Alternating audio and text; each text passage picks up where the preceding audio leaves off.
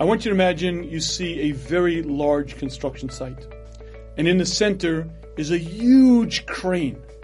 And you witness this crane dig into the ground, lift up huge, huge amounts of dirt, rocks, boulders, and switch it over to the other side, back and forth and back and forth.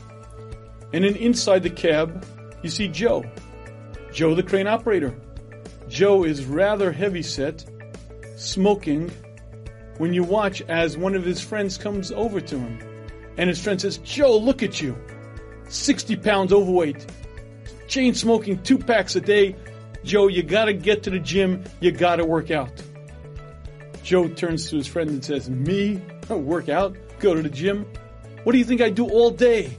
All day long, heavy lifting, tons and tons of dirt, rocks, stone. That's all I do all day is lift. I don't gotta go to the gym. That's what I do all day long. That's an apt parable. A parable to understanding the greatness of man and humility. You see, when I walk into the room, I am a man, created in the image of Hashem with tremendous capacities, abilities, intellect, and ability to convey that. I am this huge crane, but yet I am but the little guy inside. Meaning to say, I didn't create my brain. I don't know how to stretch the skin over my bones. I didn't make this crane.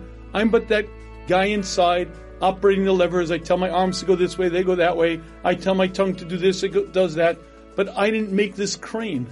Understanding that I am a human being with tremendous capacities, with intellect, with abilities, does not lead to arrogance, provided I understand that I am but the little guy inside operating the crane. I didn't make this crane. I'm the guy inside. And much like Joe, the crane operator, who can't take too much credit for lifting the dirt, well, he did do it, he did accomplish it, but it's with a crane that was given to him, so too is I.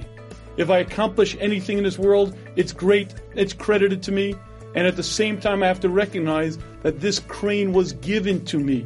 My brain, my tongue, my arms, my legs was gifted to me. I'm using Hashem's powerful, powerful tool, this great crane called Adam.